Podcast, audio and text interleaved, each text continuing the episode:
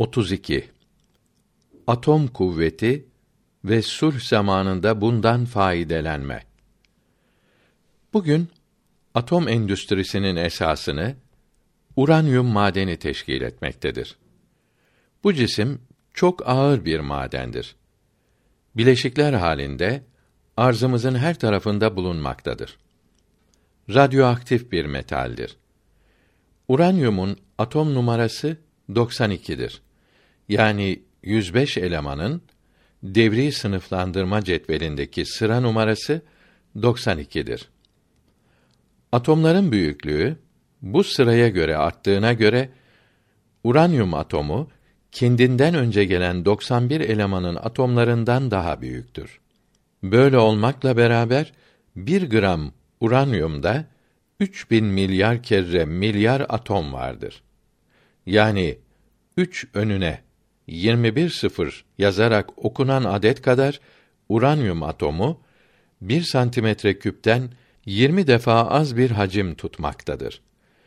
Uranyumun bu mini mini atomunun çekirdeği ise bundan yüz bin defa kadar daha küçüktür. İnsan düşüncesinin yaklaşamadığı bu pek küçük çekirdek içinde protonlarla nötronlar doludur. Uranyum atomlarındaki proton adedi atomun sıra numarası kadar yani 92 adettir ve hiç değişmez. Her atomunda 92 proton bulunur. Nötron adedi ise üç türlüdür. Bazı çekirdeklerde 142, bazısında 143, bazısında da 146 nötron bulunan uranyum çekirdeği vardır. Şu halde üç türlü uranyum atomu yani üç türlü uranyum vardır. Buna uranyumun üç izotopu vardır diyoruz. İzotop Yunanca aynı yer demektir. Çekirdekteki proton adediyle nötron adedi toplamına atom ağırlığı diyoruz. Uranyum izotoplarının atom ağırlığı 234, 235 ve 238'dir. Bu üç izotopun atom numarası yani proton adedi yani çekirdek yükü hep aynı 92 olduğundan 3 izotop atomunda hep 92 elektron bulunmaktadır.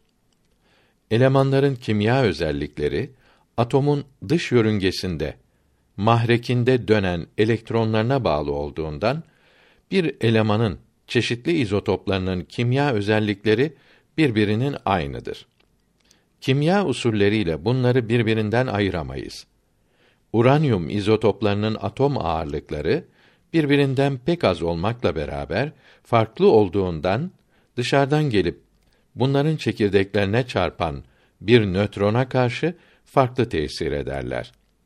Bunların içinde 143 nötronlu olan 235 atom ağırlıklı uranyum izotopunun gösterdiği tesir çok mühimdir. Şöyle ki uranyum 235 izotopu çekirdeğine hariçten bir nötron çarpınca derhal saniyenin birkaç milyonda bir anında kırılıp ikiye bölünüyor. Meydana gelen parçaların ikisi de o an içinde etrafa nötronlar ile gamma şuaları saçıyorlar. Uranyum 235 atomunun bu suretle parçalanmasına fisyon, inşikak, yarılma denir ki radyoaktiviteye hiç benzemiyor. İnşikak eden uranyumun izotopu yalnız uranyum 235'tir. Yani 92 protonu ve 143 nötronu olan uranyum atomudur. İnşikaktan her zaman aynı iki parça meydana gelmiyor. Kırktan fazla çeşitli parça meydana gelmektedir. Bunların her biri de dayanıksızdır. Yani radyoaktif olup parçalanarak zerreler ve enerji neşrederler. Bu zerreler de tekrar parçalanır. Böylece sabit zerrelere ayrılıncaya kadar az veya çok uzun bir zaman parçalanmaya uğrarlar. İkinci mühim bir nokta da inşikak esnasında meydana gelen iki kısım ile Saçılan nötronların kütleleri toplamı inşikak eden uranyum 235 atomu kütlesinden onda birkaçı kadar noksan oluyor. Demek ki kütle kayboluyor, enerji haline dönüyor. Einstein hesabı. Enerji kudret eşittir kütle çarpı ziya sürati karesi.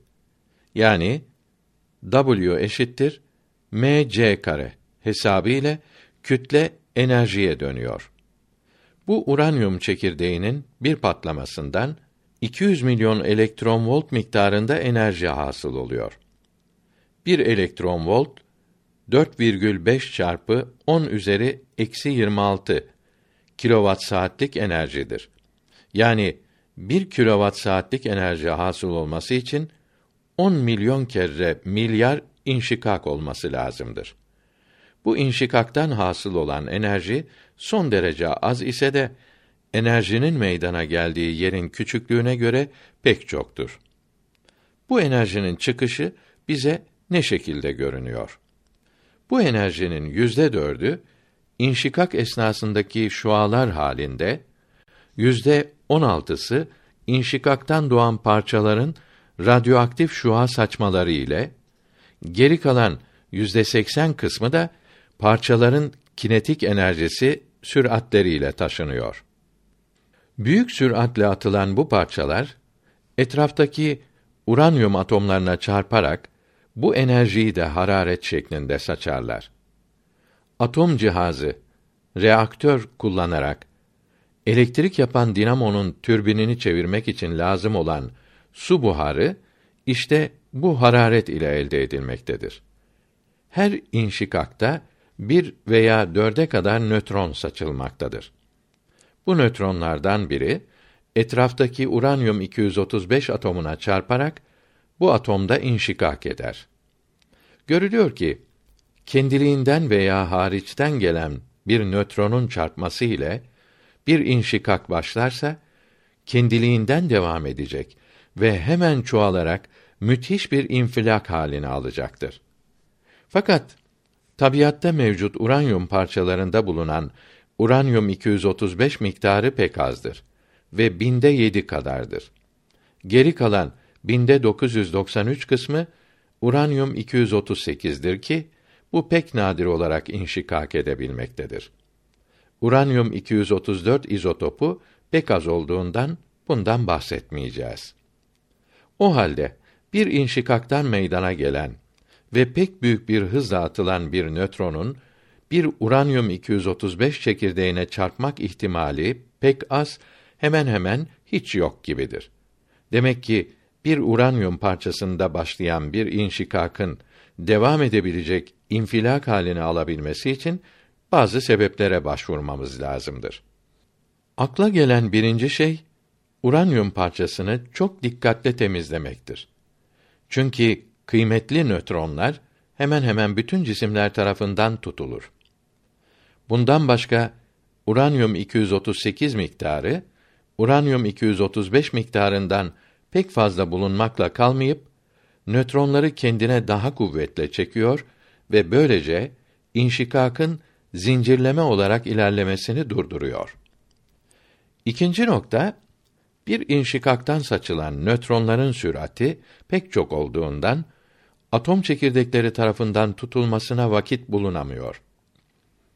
Nötronların hızı azalıp orta süratli olunca uranyum 238 atomları tarafından da yakalanıyorlar. Bilhassa süratleri belirli bir miktar olunca bu yakalanma ihtimali artmaktadır. Böyle süratteyken taşıdıkları enerjiye rezonans enerjisi deniliyor. Uranyum 238 atomları bir nötron alınca uranyum 239 haline dönüyor ki bu cisim radyoaktif olup beta şuaları saçıyor ve neptinyum 239 denilen yeni bir element şekline dönüyor. Bu elemanda bir beta şuağı neşrederek plutonyum 239 cismi hasıl oluyor ki bu cisimde atom cihazı reaktör nükleer için ayrıca ehemmiyet taşımaktadır. Uranyum 235'in zincirleme inşikak etmesi için nötronların bu şekilde yakalanması arzu edilen bir şey değildir. Uranyum 235 tarafından yakalanmak için süratleri azaltılmış nötronlara nötron termik, hararet nötronları diyoruz. Çünkü bunların sürati hararet meydana getirmek için moleküllerin hareketlerinin süratlerinden hareket enerjilerinden biraz fazladır. Termik nötronları 238 çekirdeklerinden ziyade 235 çekirdekleri tarafından tutularak inşikak hasıl ediyor. Tabiatta bulunan bir uranyum parçasında meydana gelen nötronlar miktarı pek fazla olan uranyum 238 çekirdeklerine çarparak süratleri yavaş yavaş azalıyor. Yani hareket enerjileri azalıyor ve rezonans enerjisi dediğimiz miktara düşünce 238 çekirdekleri tarafından yakalanıyorlar.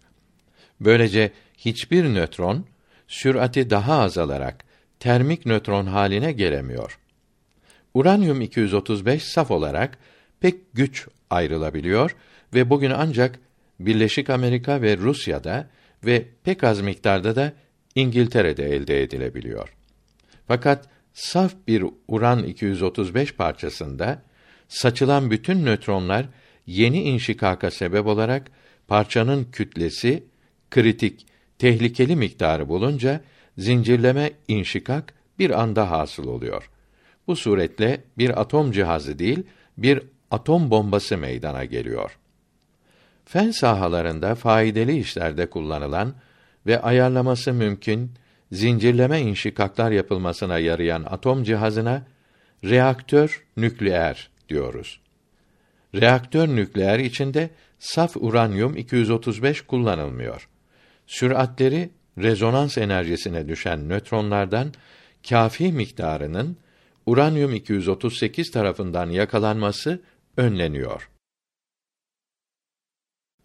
Kurtarılan bu nötronların hızı daha azalıp termik nötron olunca inşikak yapıyorlar. Bunu başarmak için tabii uranyum parçası içine nötron yakalamayan çekirdekli atomlardan yapılmış maddeler karıştırılıyor. Bu maddelere moderatör deniyor ki nazım, tanzim edici demektir. Süratle saçılan nötronlar nazım madde çekirdeklerine çarparak enerjileri azalıyor. Tabii uranyum içine nazım madde konmazsa zincirleme inşikak elde edilemez. Nazım olarak atom ağırlığı az olan maddeler kullanılır. Çünkü bir nötron büyük çekirdeğe çarpınca sürati hemen değişmeden ayrılır. Çok küçük çekirdeğe, mesela bir protona yani hidrojen atomunun çekirdeğine çarparsa birkaç çarpmada bütün enerjisini kaybedebilir. Bugün nazım madde olarak saf grafit halinde karbon yani saf kömür kullanılmaktadır. İkinci derecede döteryum ismi verilen ve hidrojen gazının bir izotopu olan madde kullanılıyor. Döteryum maddesi ağır su ismindeki bileşiği halinde kullanılmaktadır. Hidrojenin çekirdeğinde yalnız bir proton bulunduğu halde döteryum atomu çekirdeğinde bir proton ile bir nötron vardır. Yani atom ağırlığı ikidir. Ağır su grafitten daha elverişli ise de elde etmesi pek pahalıdır. Tabii uranyum yerine uranyum 235'i çoğaltılmış uranyum kullanılırsa nazım olarak adi bildiğimiz su da kullanılabilir. İçerisinde uygun bir şekilde yerleştirilmiş nazım madde ile uranyum bulunan alete pil denir. Bir reaktörde hasıl olan nötronların hepsi inşikak için kullanılmaz. Aksi takdirde infilak olur, bomba olur. Nötronların bir inşikakta meydana gelip yeni bir inşikak yapıncaya kadar geçen zaman bir saniyenin binde biri kadardır. Reaktörlerde inşikaklara sebep olacak nötron miktarını tanzim etmek çok mühimdir. Bu miktar az olursa alet çalışmaz. Fazla olursa infilak hasıl olur. Reaktörler çalışırken ısınır. Isınınca nötronların sürati artar ve reaktördeki maddeler de bozulur. Reaktörlerde soğutma tertibatı çok mühimdir. Soğutma ağır su veya ergemiş sodyum madeni veya münasip gaz, karbondioksit veya hidrojen veya helyum akımı ile yapılır. Soğutma tertibatıyla işlemeyen reaktör bozulur, çalışmaz. Yoksa atom bombası haline dönmek tehlikesi olmaz. Reaktörlerde uranyum 235 bitince yenilemek lazımdır. Bugün reaktörlerde uranyum 238 izotopu da nötron çarparak plutonyum haline çevrilip bu inşikak ettiriliyor. Böylece uranyum ile çok zaman çalışıyor. Bugün reaktörler toryum 232 elemanı ile de çalıştırılmaktadır. Bu madenin atom çekirdeği bir nötron alarak toryum 233 şekline dönüyor. Bu izotop toryum ise radyoaktif olup iki kere beta şuağı verdikten sonra uranyum 233 haline dönüyor ki uranyumun bu izotopu da inşikak edebilmektedir. Reaktörlerde hasıl olan radyoaktif maddelerin bazısı gaz halindedir. Bu maddeler ve inşikaklarda hasıl olan gamma şuaları insan, hayvan ve nebatlar için çok zararlıdır. Bunları sızdırmayacak şekilde her reaktörü maden örtüyle sıkı örtmek ve betonarme içine almak lazımdır. Ekseriya dörtte üçü toprağa gömülür. Etrafta zararlı maddelere haber verecek hassas aletler bulundurulur. İşçilerini doktorlar sık sık muayene eder. Atom sanayinde çalışanların ölüm miktarı diğer yerlerde çalışanlardan fazla değildir. Uranyum bir maden olup arz kabuğunda mesela bakırdan az değildir. Fakat yeryüzünde çok yayılmış olduğundan bir ton kayada bir kilo veya birkaç gram bulunur. Bunun için elde etmesi güç ve pahalıdır. Bir tonda 10 kilo bulunan filizine nadir rastlanmaktadır. Afrika'nın ortasındaki Nijer topraklarında ve Kerala'da çok bulunmaktadır. Plutonyum reaktörde uranyum 238'den meydana gelen bir madendir. Çok zehirli olup miligramın binde yedi miktarı insanı öldürür. Çok dikkatli ve gizli usullerle serbest halde elde edilmektedir. Toryum madeni tabiatte mevcuttur ve miktarı uranyumdan dört defa fazladır. Reaktörlerde kullanılan grafit suni olarak akeson usulü ile elde edilmektedir. Bunun için kok tozu ile petrol hamur yapılıp tedricen 800 santigrat dereceye kadar ısıtılır. Sonra elektrik fırınında 2800 santigrat derecede grafit halinde billurlaşır. Ağır su adi sudan daha az nötron yakalar. Termik nötron sürati saniyede 2500 metre olup ağır suda 18 bin kere çarptıktan sonra tutulur. Böylece tutuluncaya kadar 365 metre yol hareket etmiş olur. Adi su içinde bir nötron hidrojen çekirdeği tarafından tutularak döteryum hasıl oluncaya kadar ancak 17 santimetre hareket ediyor. 1960'ta muhtelif memleketlerde reaktörlerle elde edilen atom enerjisinden elektrik fabrikaları çalıştırılmaktadır. Mesela Fransa'da 5 kilowatt ile 150 bin kilowatt arasında güçleri puissance olan 9 reaktör merkezi vardır. İngiltere'de 100 watt ile 300 megawatt arasında güçleri olan 16 merkez vardır. Amerika'da tayyare ile taşınabilen merkezler hazırlanmaktadır. Türkiye'de İstanbul'un Küçükçekmece tarafında kurulan reaktör 1963'te çalışmaya başlamış bulunmaktadır.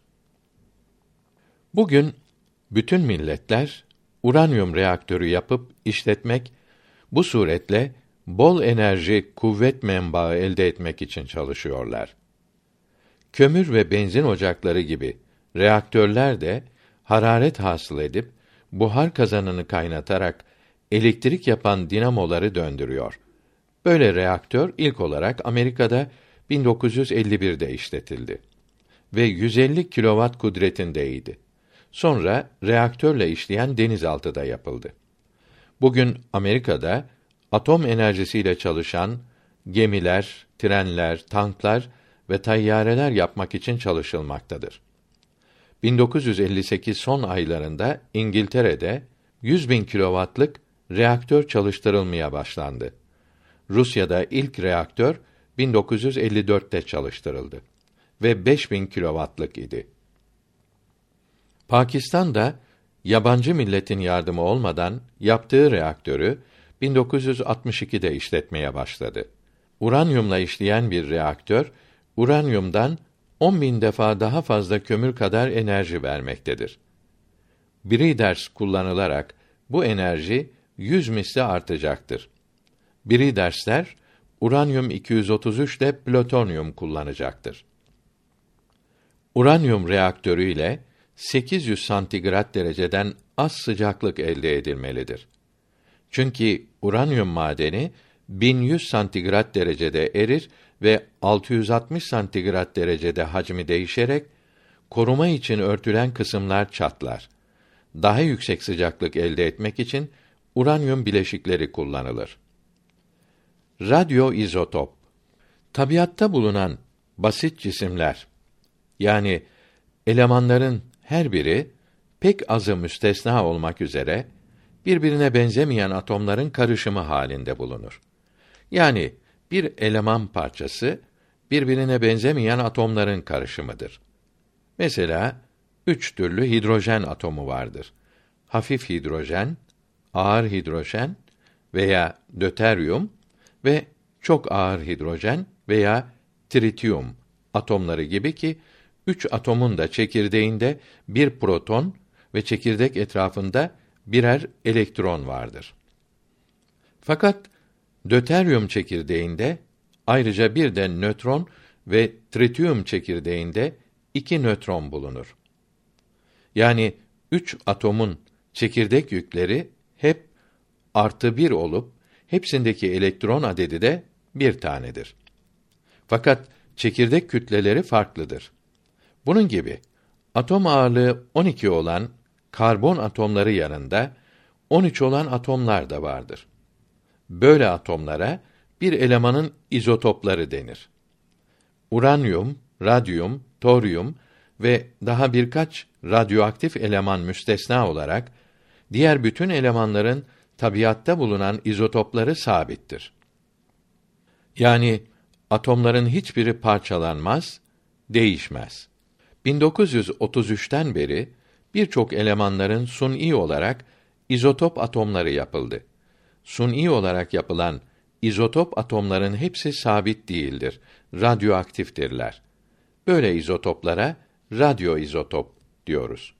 Mesela tabiatta bulunan iki karbon izotop atomunun her ikisinde de altı proton olup birinde altı, diğerinde yedi nötron vardır. Bugün atom ağırlığı 10, 11 ve 14 olan karbon atomları da yapılmıştır ki hepsinin çekirdeğinde 6 proton fakat 4, 5 ve 8 de nötron vardır ve üçü de radyoaktiftir. Bütün radyoaktif izotoplar hususi bir şua saçarak sabit şekle dönerler. Her biri bu şualarıyla tanınır. Kimya yollarıyla tanınamaz. Radyo izotoplar bugün faydalı cisimler olarak insanlığın hizmetine girmiş bulunmaktadır. Atom reaktörlerinde uranyum plutonyuma çevrilerek izotoplar elde edilmektedir. 1963 yılı başında Amerikan Atom Enerjisi Komisyonu değişik elemanlardan 300 çeşit izotop elde edebiliyordu. 1954'te içindeki fosforun bir kısmı radyo izotoplarla değiştirilmiş olarak bir ton fosforlu gübre yapılmıştı. Bu gübredeki radyoaktif fosfor bitkiler tarafından alınmış, Geiger saati vasıtasıyla aldıkları fosfor miktarı ölçülerek fosforun bitkileri nasıl beslediği anlaşılmıştır. Buğday gibi hububat izotop madde önünden akıtılarak içindeki haşerat öldürülmektedir. Fosforun beyne şırınga edilen radyoaktif izotopu beyin tümöründe toplanmakta ve radyasyon dedektörleri vasıtasıyla tümörün yeri tespit edilmektedir. Radyo izotoplarla kan deveranının ve böbreğin çalışması kontrol edilmektedir. Radyasyonların maddelerden geçme enerjileri farklı oluyor. Bu suretle maddelerin kalınlığı ölçülüyor. Uzun feza seyahatlerinde atom enerjisi kullanan roketler yapıldı. Bugün yer küresi etrafında dönmekte olan Transit 4A navigasyon peykinin iki vericisinin enerjisini atom pilleri sağlamaktadır. Atom piline Amerika'da SNAP adı verilmektedir. Bu piller 2270 gram ağırlığında olup 5 ton akümülatörün 5 yılda verdiği enerjiyi hasıl etmektedir. Bu pil ile deniz fenerleri yapılmaktadır. 10 wattlık elektrik gücü veren atom pilinin 10 sene çalışacağı hesap edilmektedir. Atom jeneratörleri elektrik enerjisi sağlamakta ve bu iş için stronsiyum 90 maddesi kullanılmaktadır. Nükleer enerji ile çalışan ilk yolcu gemisi Savannah 1965'te işlemeye başladı. Bu gemi 10 bin ton yük ile Atlantik'i 7 günde geçmektedir. Hızı saatte 21 mil, 38 kilometredir. Bu gemi üç buçuk senede 58 buçuk kilo uranyum 235 kullanacak, bütün yer küresini dolaşacaktır. Başka gemilerde bu işi yapmak için yüz binlerce ton akaryakıt lazımdır. Fakat geminin yapılması çok pahalı olmuştur. Atom enerjisiyle çalışan Nautilus denizaltı gemisi 1957'de Şimal Kutbu'nun buzları altından geçti. Triton adındaki denizaltı gemisi de 1960'ta 83 gün su yüzüne çıkmadan dünyayı dolaştı. Polaris tipindeki denizaltıların onuncusu olan Thomas Jefferson gemisi 1963 yılı başında Amerikan Deniz Kuvvetlerine katıldı. 1963 yılı başında Batı Avrupa sahillerinde vazifeli 9 atom denizaltısı vardı. Güney kutupta çalıştırılan bir Amerikan reaktörü 1500 kilovatlık elektrik enerjisi gücünde olup 1 metre boyunda 60 santimetre çapındaki çekirdeği 3 yılda bir değiştirilmektedir. Bu enerjiyle ısı ihtiyacı da temin edilmektedir. Amerikan Atom Enerjisi Komisyonu ile hava kuvvetlerinin elde ettikleri 85 ton ağırlığındaki bir robot çok radyoaktif olan sahalarda bile içindeki insanı radyoaktiviteden korumaktadır. Nükleer roket yaparken ve reaktör çalıştırılırken kullanılan bu robot üzerinde periskop, fotoğraf makinesi, televizyon vardır. 4 metre eninde, 5 metre boyundadır. Radyolardaki büyük ve ağır transformatör ve lambaların yerine bugün küçük ve hafif transistörler kullanılmakla el cep radyoları yapılmaktadır. Elektronik hesap makineleri, elektronik beyinler, elektronik motorlar, fotoğraf makineleri, telefon makineleri çok küçük ve daha kullanışlıdır. Fezaya gönderilen peyklerin içine konan binlerce alet küçültme sayesinde mümkün olmaktadır. Şimdi Amerika'da pille işleyen çok küçük televizyon ve hastanın midesine inerek resim çeken makineler yapılmaktadır.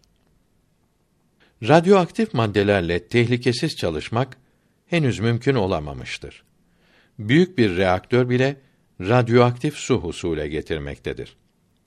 Etrafı tehlikeye koymadan bu su atılamıyor.